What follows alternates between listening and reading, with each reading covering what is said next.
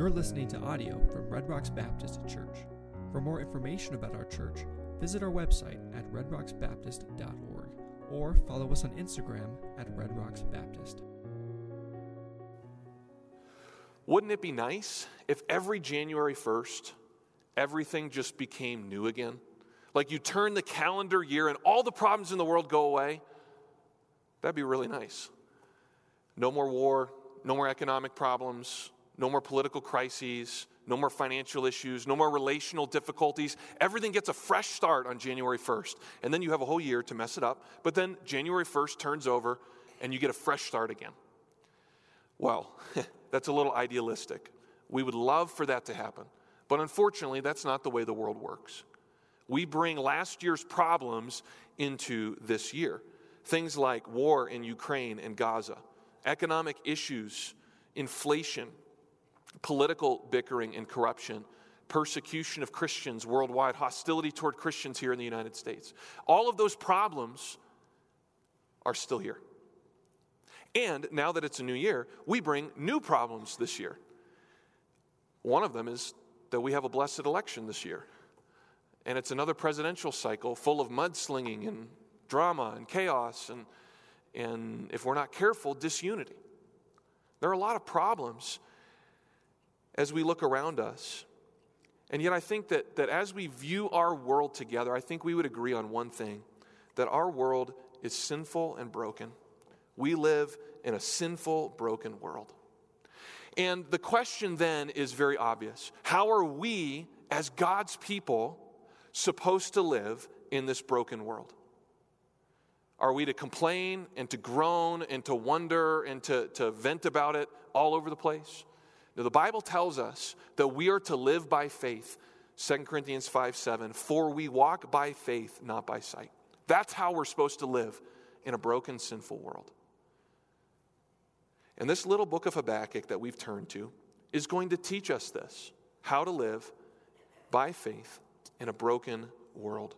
Habakkuk is a minor prophet, which doesn't mean that he's less significant, but it simply means he has less material. There are only three chapters of this book.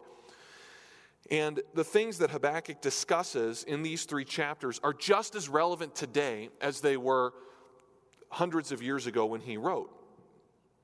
The book is dated to around 605 to 610 BC.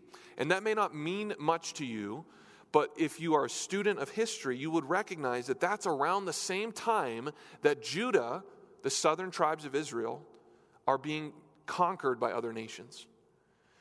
Josiah, the godly king, had just died, and Habakkuk was now living in a politically turbulent time. Judah had four kings in 11 years, and all of them were bad. All of them were evil. All of them reversed good reforms and the spiritual fervor that their father, King Josiah, had. And Habakkuk is writing because he's vexed by the injustice around him. He's grieving the evil within and without. He wants God to intervene. And so he writes this book. I think there are striking parallels with Habakkuk's world and our world today. And the book actually has a very simple outline. Chapters 1 and 2 have two conversations between Habakkuk and the Lord. And chapter 3 is then Habakkuk's response in the form of a psalm. And through this book, we see a transformation in this prophet. We see him move from having this burden and this vexation to a place of rest and quietness and trust.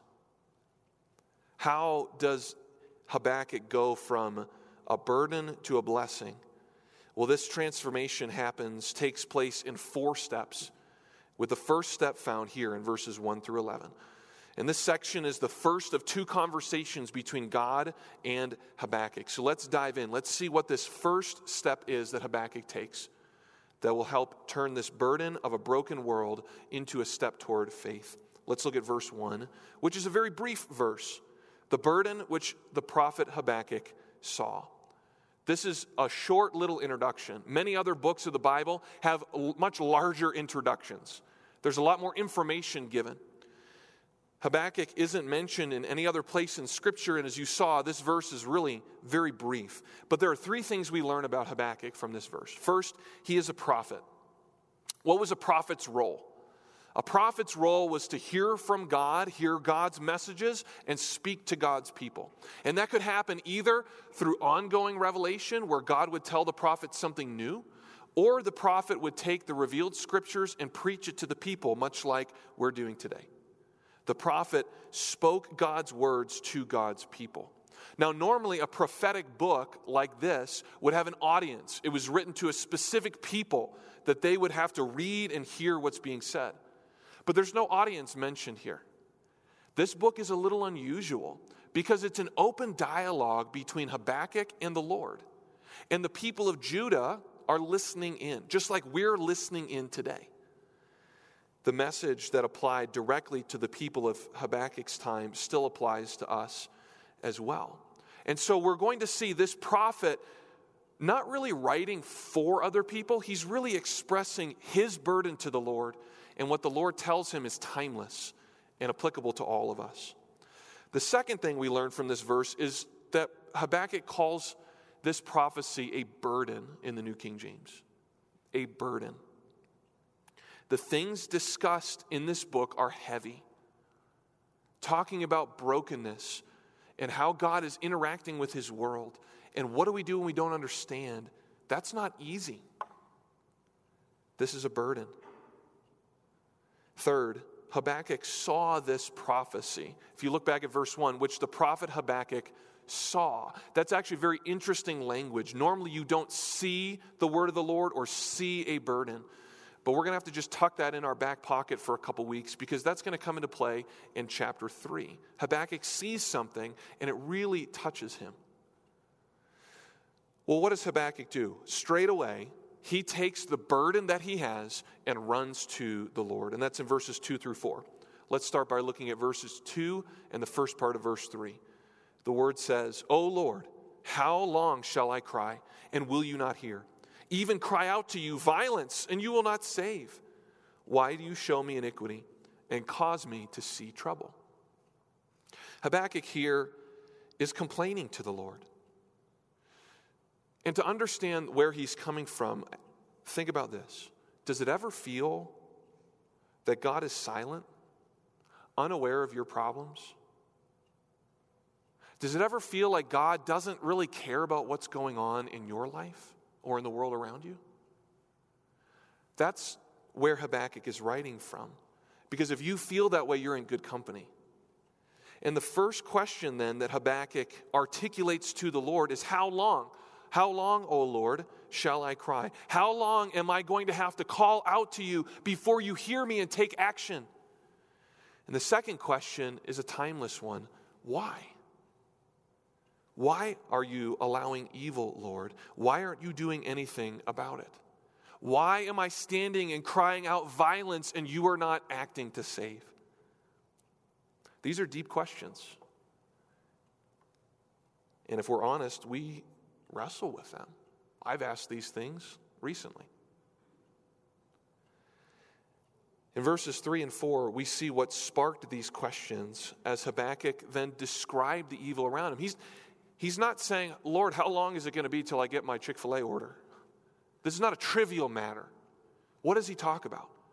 He says, There's plundering and violence before me, there's strife and contention arises.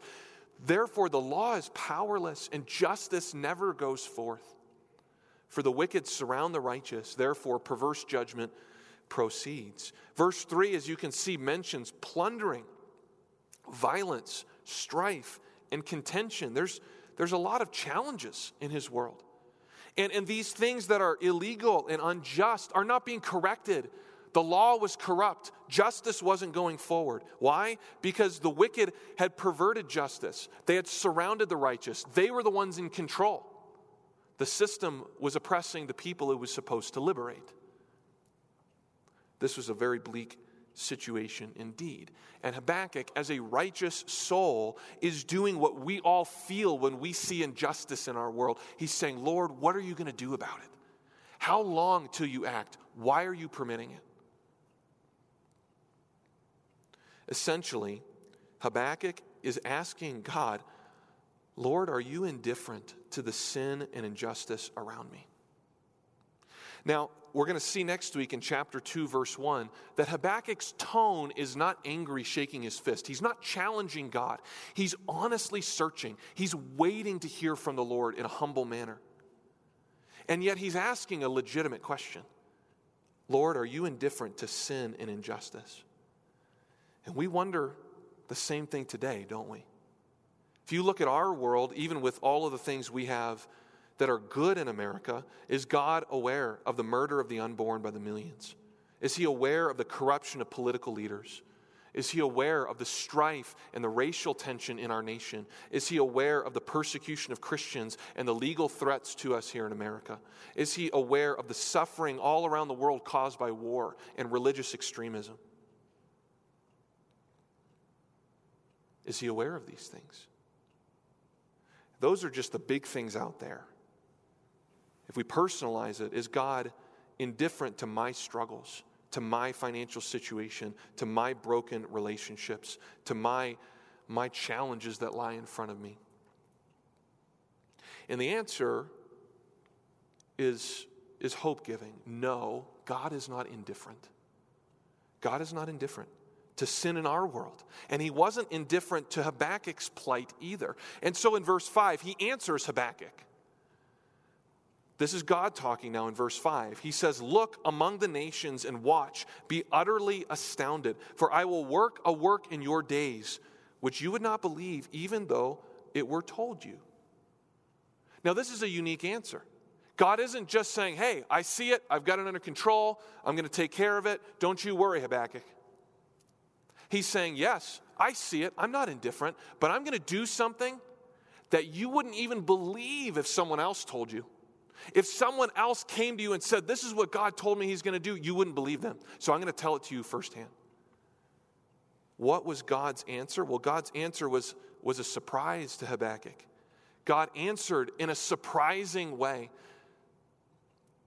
In verse 6, he gives his plan. He says, For indeed I am raising up the Chaldeans, the Babylonians, a bitter and hasty nation which marches through the breadth of the earth to possess dwelling places that are not theirs. What's he saying? God's saying that he's going to take this, this bitter, violent nation from across the land and bring them into Judah, and he's going to conquer Judah and allow the injustice to be solved. What? I can imagine the shock on, on Habakkuk's face. These Chaldeans were the Babylonians. They were the rising superpower of the day. They were led by a guy named Nebuchadnezzar. He's all over the book of Daniel. They were a fierce and frightening people. Notice how God describes them in verses 6 through 11. We just saw verse 6 bitter and hasty. They're rushing through the ends of the earth, conquering territory, taking what's not theirs, and they're not giving it back either. Verse 7 they're terrible and dreadful. Their judgment and dignity proceed from themselves. Their ambition is to conquer. Their ambition is to take land, moving fast, conquering the far corners of the earth. Verses 8 and 9 show us their speed. Their horses also are swifter than leopards and more fierce than the evening wolves. Their chargers charge ahead. Their cavalry comes from afar. They fly as the eagle that hastens to eat. They all come for violence. Their faces are set like the east wind. They gather captives like sand. They strike quickly and effectively. They gather prisoners. And that reference to an eagle is symbolic because the Babylonian uh, uh, national figure was an eagle, if I remember correctly. And that's how they engaged in warfare. And they're arrogant. Verses 10 and 11 they scoff at kings, princes are scorned by them, they deride every stronghold. For they heap up earthen mounds and seize it. That's a reference to siege warfare. Then his mind changes and he transgresses. He commits offense, ascribing this power to his God. In other words, he's not abiding by laws or rules. He's doing whatever he feels like doing, even if it's quote unquote illegal. And that last phrase there means that their own might is their God. They worship their strength. They're not giving glory to the true God, they're worshiping themselves. This was the people whom God raised up to chasten his, his own. And that's exactly what took place in history. The Chaldeans, the Babylonians attacked Judah three different times in 605, in 598, and finally in 586. And they carried off captives. They left the poor of the land. They destroyed the temple and razed the walls. They burned the walls of Jerusalem. So we have a conundrum. Was God indifferent to injustice? No, he was perfectly aware of what's going on. In fact, he was so in control of all the nations that in verse 6 he says, I'm raising up this people to come and deal with the injustice around you, Habakkuk. But that raises another question Why would God use a more wicked nation to judge a righteous nation? Sure, Judah was was sinning and there was injustice. And, and again, I can imagine Habakkuk trying to figure this out in his mind. Yeah, yeah, Lord, we've, we've done some bad things. We need some judgment, but like, not that. the, have you heard of those people? They're crazy. They don't worship you at all. At least we have the law here. How can God do that? Why would God send evildoers to judge those who are doing less evil? And that's the question Habakkuk raises in his second dialogue with God that unfortunately we are going to have to wait till next week to tackle. However, there are valuable lessons for us to apply to our lives today from these verses. Like Habakkuk, we live in a broken world. I don't think that's controversial. Like Habakkuk, we as God's people are vexed, frustrated, by the injustice around us. We are longing for the day when Jesus will return and make all things new. So, how then, as we wait, how do we deal with the frustrations of living in a sinful, broken world? Do we bury them deep in our hearts? Do we vent on social media? Do we complain to everyone who listen? Do we watch the news 24 7 and get angry at it? What did Habakkuk do? We can learn from him. What did Habakkuk do in the middle of his brokenness? Very simply, he turned to the Lord. He reached out to God. Let's learn from Habakkuk. We should deal with the frustrations of living in a sinful, broken world by turning to God through biblical lament. Now, that's a mouthful, so let's take a minute to understand it. There are frustrations right now. There are, and, and I'm using that word broadly. There are, are, there are things that we get upset about. There are things that we get righteously angry over, and so we should. I mentioned the killing of the unborn a few moments ago. I am mad at that. It is evil, heinous, to murder the most innocent among us. Frustrations also includes what do we do with the hardships of this life, just the, the suffering of, of being in the world around us, natural disasters, and, and uh, decisions that are way out of our control. But then it's also personal. How do we deal with personal tragedy in our lives? And the answer for all of those situations is by turning to God.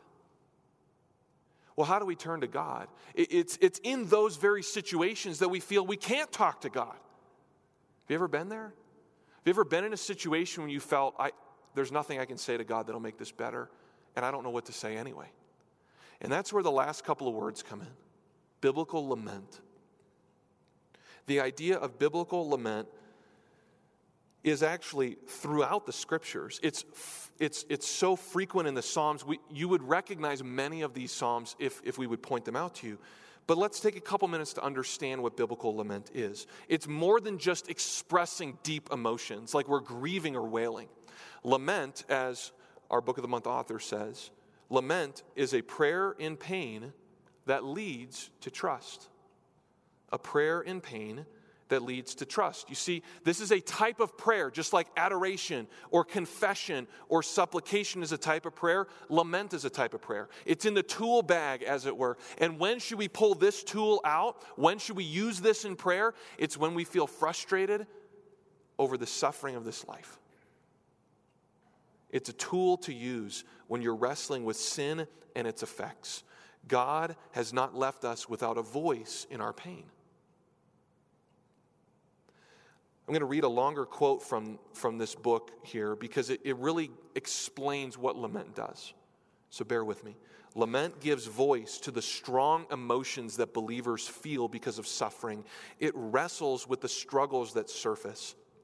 Lament typically asks two questions Where are you, God? And if you love me, why is this happening? That's essentially what Habakkuk was asking. How long, O Lord, where are you? How long before you act? And then the second question he had was why? Why is this taking place?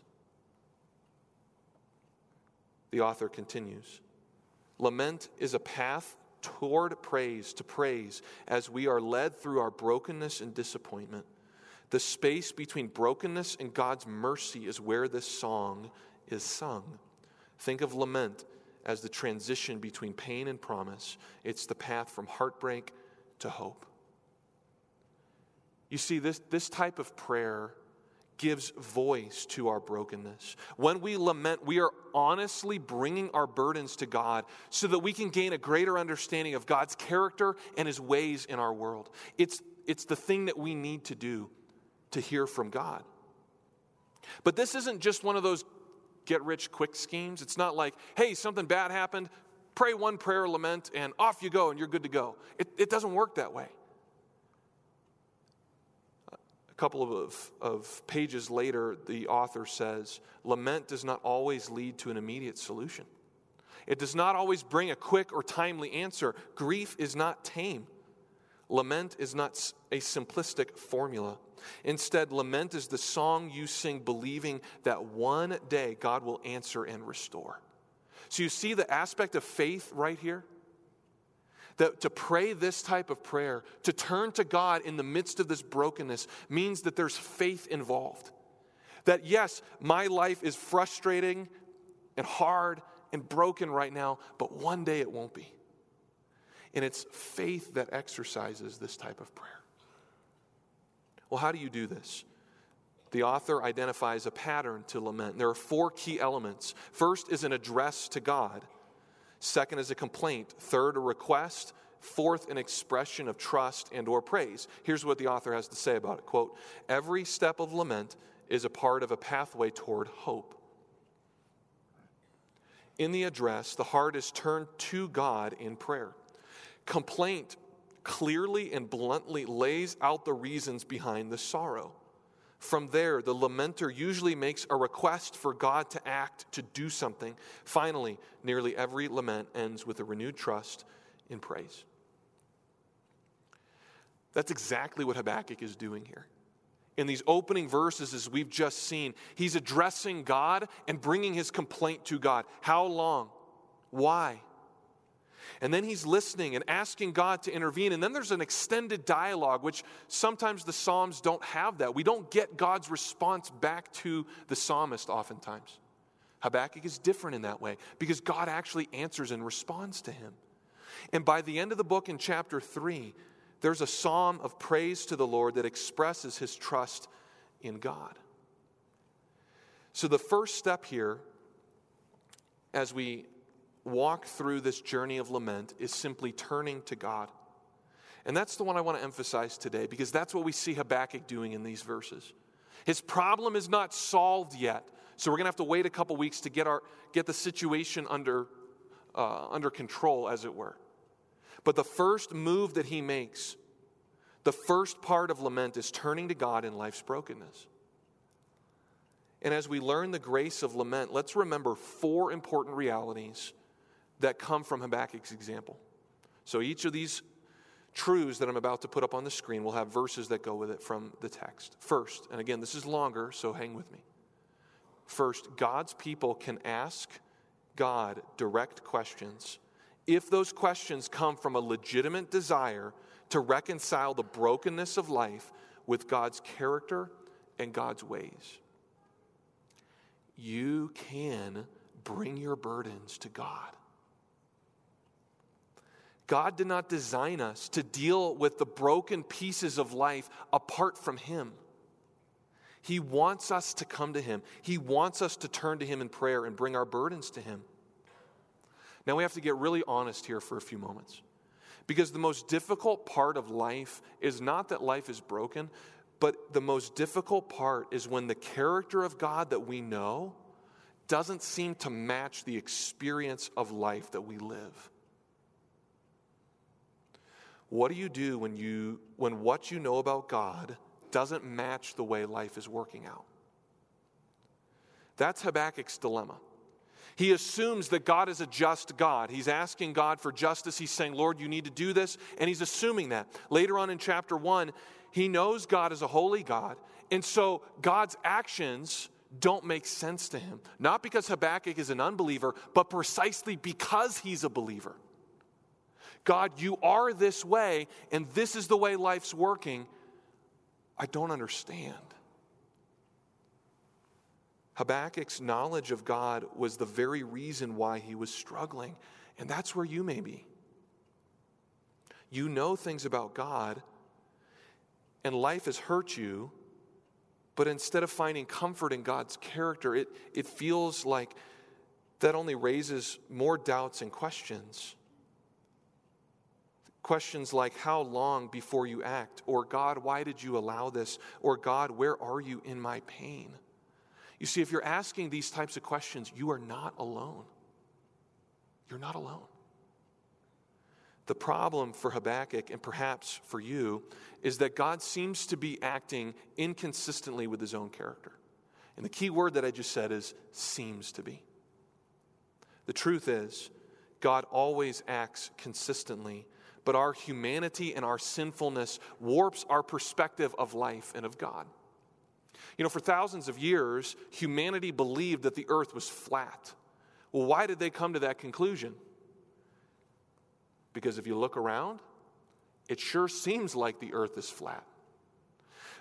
But how do we know the earth is curved? Well, sure, we have satellites in space now. But if you go up to a high mountain like Pikes Peak and you drive up there on a clear day, you can actually see something. You can see the curvature of the earth from that vantage point. So, what changed? Did the earth magically go from flat to curved while you were driving? No, what changed was your perspective. The fact that you came to a different position and saw the same landscape in a different way. Turning to God in lament is like driving up the mountain to get a different perspective. It's the vehicle to ask God direct questions, not to arrogantly accuse Him or blame Him like He owes us an explanation but to gain a different perspective. And if we humbly come to Him with a legitimate desire to understand, God doesn't turn us away. He will help us reconcile our life experience with His character. And this happens slowly. Slowly, we can come through the darkness with a greater understanding of God and His ways. And if you have frustrations or hurts that you're carrying, the first step that you need to make is to turn to God. And when you pray directly, humbly, and honestly, God hears you because the journey to making sense of life is not around the hard questions, but through them. And then, second, we have an incredible assurance that when we cry out to the Lord, He hears us, even our frustrations. You know, there are some restaurants, especially generations ago, that required a formal attire to, to go and eat there. Now, I guess formal attire is like, you know, no shoes, no shirt, no service. But formal attire used to be like tuxedo and ball gown. And, and many fine dining establishments operated that way. But that's not God's view of us. He doesn't ask us to clean up our life and then come to Him. He tells us to come to Him in all of our mess, in all of our problems, in all of our challenges. So don't stay away from God because you think you need to figure it out first. You won't figure it out apart from God. The only way to heal is to turn to Him in your suffering. And when you pour out your heart before Him, third, God answers our prayers, but like Habakkuk, sometimes those answers are in surprising ways. God doesn't operate on a schedule that we put to Him, He's God. Sometimes He doesn't answer immediately, sometimes He chooses not to act, sometimes He says no. And sometimes his answers surprise us. And when that happens, we have a choice to make. And that's where the humility or the pride comes out. Are we going to yield and submit to the Lord's surprising answer? Or are we going to arrogantly say that's not the way it's supposed to work? Habakkuk was shocked by what God said. But as we'll see next week, he comes right back to God with more questions. He wants to understand. And then he humbly waits for God to teach him. Why does he do this? I think it's because Habakkuk remembered something very important about God. He remembered that God is sovereign, and God can use many different kinds of instruments to accomplish his plan. Though God's answer surprised him, Habakkuk knew that God was still sovereign. God was the one raising up nations or putting them down. God's sovereignty should be a comfort to us. And yet, if we're being honest, it's sometimes the sovereignty of God that causes us so much trouble in our hearts. Because if God is in control, then He could have changed the outcome. Then He could have present, prevented that from happening. And that's true. He could have. But sometimes, in His sovereign wisdom, He answers in surprising ways that we don't understand, that I don't understand. Habakkuk didn't understand how God could use the wicked Babylonians to accomplish his plan. And that raises a challenging question that we'll dive into more next week, but, but we have to raise it here. Can God use evil to accomplish good? Can God use evil to accomplish good? And, and there's a, a longer answer coming, but there's one piece of evidence that answers this question clearly and definitively it's the cross of Jesus. Can God use evil to accomplish good? Well, at the cross, God took the evil of sinful men and turned it into eternal salvation. The most wicked display of man's rebellion, of, of killing and condemning the author of life, was turned into the greatest triumph this world has ever seen when Jesus rose from the dead. God turned the greatest tragedy, the death of Jesus, into the greatest triumph. And so it's because of the cross, hear me clearly, because of the cross, we can speak honestly and transparently about the things going on in our lives. Because we don't have to bury our hurts, we don't have to avoid the hard topics. The cross actually allows us to tackle these things head on because we have a cross shaped perspective of our life. God turned the brokenness of the cross into victory in just three days. And though God may not heal our brokenness in that short amount of time or even ever in this life, the truth is that because of the cross, He's in control. And it's through the cross that we see His greatest love displayed to us. So, the first step to living by faith in a broken world is to turn to God in the midst of your suffering. And as I mentioned a few moments ago, lament lives in the house of faith. To pray in pain, the author says, Mark Vroegop, to pray in pain, even with its messy struggle and touchy questions, is an act of faith where we open up our hearts to God. Turning to prayer through lament is one of the deepest and most costly demonstrations of belief in God.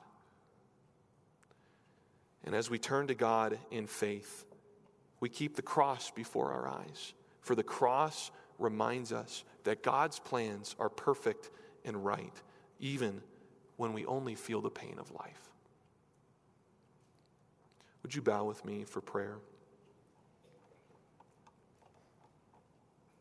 God, we are troubled by the brokenness of this life. It's hard, it hurts and it's not simple or easy or, or quick to get over. And the longer we live, the more we realize that we will carry certain things till our dying day. And yet, we need your grace to look with eyes of faith on the cross of Jesus. Because here, that God, that you proved your victory and your love once for all. To take evil in its, in its greatest assault and turn it into the greatest victory that will ever affect us. We worship you, we praise you. And I just pray for those who are struggling today, for those who are hurting, for those who have received life changing news over the last few weeks, for those that may receive that type of news here shortly, for those that are wrestling with the brokenness of life. We pray that they would take the first step, that we all would move toward you in our tragedy. and exercise faith by giving our burdens to you as the prophet did. Now, as we transition to the Lord's table to reflect on the cross, we pray that our memory of what Jesus did would be sweet and would encourage us to remain faithful to Him. In Jesus' name, amen. Thanks for listening to audio from Red Rocks Baptist Church.